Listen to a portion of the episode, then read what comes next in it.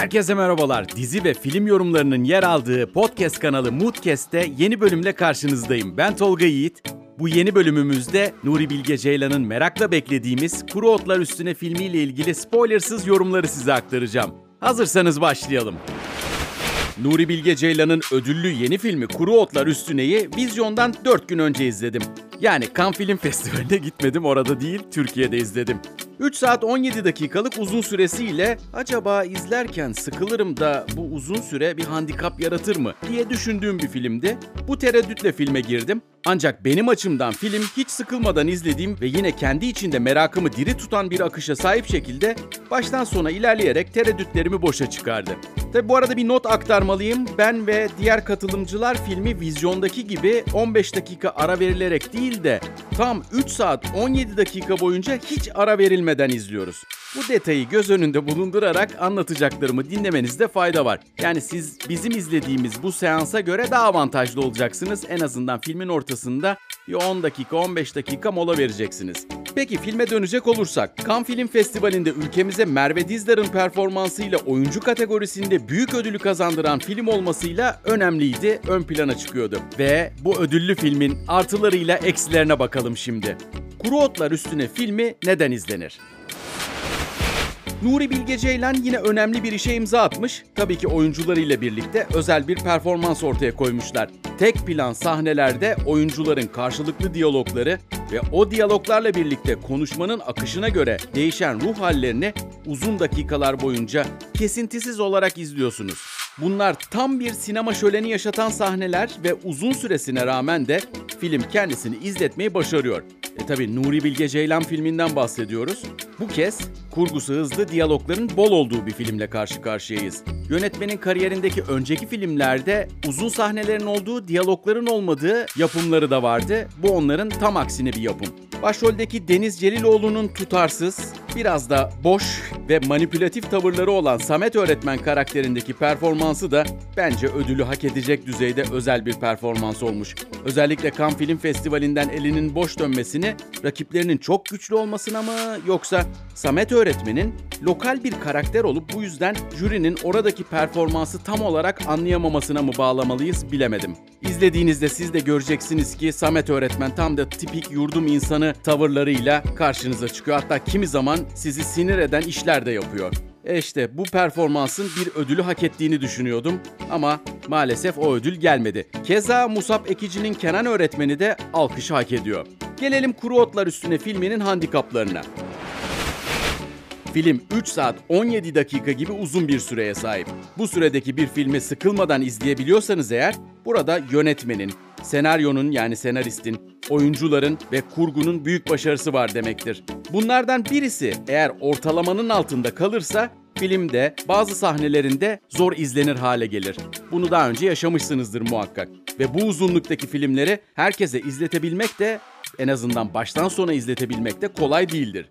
Filmi aşağı yukarı ikiye ayıracak olursak, ilk bir buçuk saatlik bölümde ödüllü oyuncu Merve Dizdar'ı neredeyse hiç görememem benim için şaşırtıcı oldu. Hatta bu ilk bölümde işlenen hikaye, Merve Dizdar'ın tümüyle dahil olduğu ikinci bölümdeki hikaye ile farklı şeyler anlatıyor. Ve böyle olunca da acaba Kuru Otlar üstüne iki ayrı film olabilir miydi diye düşündürdü beni. Filmin crescendosu Merve Dizdar'ın bulunduğu ikinci bölümdeki iki farklı sahnedeki konuşmaları. Bu konuşmalardan özellikle ikincisi çok çok vurucu ve etkileyiciydi.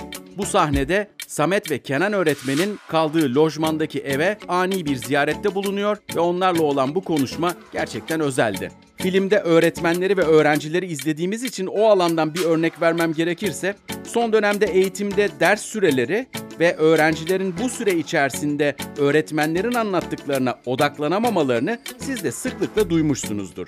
Ders süreleri bence uzun değil aslında ama uzun sürelerden yola çıkacak olursak Merve Dizdar'ın yani Nuray öğretmenin filmin en vurucu sahnesine geldiğimiz noktada izleyici olarak kafamız çok yorulmuş ve o dakikaya kadar çok şey izlemiş hatta bir buçuk saatte bambaşka konular izlemiş olarak gelmemiz bir handikaptı. Yani ilk bölümde öğretmen-öğrenci ilişkileri Samet'in tavırlarını izlerken ikinci bölümde bambaşka konulara geçmemiz hatta hikayenin o kısmına gelene kadar neredeyse 2 saat 15 dakika geçmiş olması dikkate değerdi. Crescendo'ya seyirciyi bu kadar zihni yorgun, dikkati dağılmış şekilde getirmek gerekli miydi? Kararı siz izleyenlere bırakıyorum. Filmde görsel olarak büyük emek var. Handikap olan nokta ise yine kış ortamında karlar altında çekilmesi ve bunun da o coğrafyada hiç de renkli bir görüntü vermemesi. Keza daha önce Kar ve Ayı'da da benzerini görmüştük. Zaten arada bazı sahnelerde Samet öğretmenin çektiği fotoğraf karelerini gördüğümüz zaman o karelerin netliği ile filmin netliği arasında da bir fark olduğunu göreceksiniz. Fotoğraf karelerinin çok daha net olması da dikkat çekici bir ayrıntıydı. Ve gelelim Merve Dizdar'a. Merve Dizdar'ın rakiplerinin Cannes Film Festivali'ndeki performansları ne düzeydeydi bunu bilemiyorum. Ancak ticari bir projedir. Onu değerlendirme dışında bırakalım der misiniz bilmem ama TRT'de yayınlanan Masumlar Apartmanı'ndaki oyunculuk performansı ile zaten kendisinin ne kadar üst düzey bir oyuncu olduğunu gördüğümüz bir isimden bahsediyorum. Zaten oyunculuğunun kalitesi üzerine söylenecek söz yok. Hele ki geçtiğimiz günlerde final bölümü yayınlanan Magarsus dizisindeki sadece o bölümdeki iki sahnedeki performansı da bence etkileyiciydi. Bu filmde ise ödül diyaloglarına mı verildi yoksa oyunculuğuna mı? Onun da kararını yine size bırakıyorum. Kuru Otlar Üstüne filmi için son söze gelelim önemli politik ve toplumsal mesajları da olan hatta Samet öğretmenle Nuray öğretmenin evde karşılıklı masa başındaki konuşmaları resmen silahların çekildiği, atıştıkları, kelimelerin havada uçuştuğu bir sahneye dönen ve bu sahnesiyle de ileride yıllarca akılda kalacak olan bir filmden bahsediyoruz. Etkileyici oyunculukları, yine etkileyici diyalogları olan bu filmi bence kaçırmayın. Sinema sanatının incelikli sahnelerini ders niteliğinde göreceğiniz film hafta sonu sizi sinema salonlarında bekliyor. İzleyecek olanlara şimdiden iyi seyirler diliyorum. Seyrettikten sonra siz de benim görüşlerime katılıp katılmadığınızı ya da kendi fikirlerinizin ne olduğunu bana ulaşıp paylaşabilirsiniz. Yorumlarınız için tolga.mooddigital.com adresini de kullanabilirsiniz. Yeni bölümde görüşmek üzere, hoşçakalın.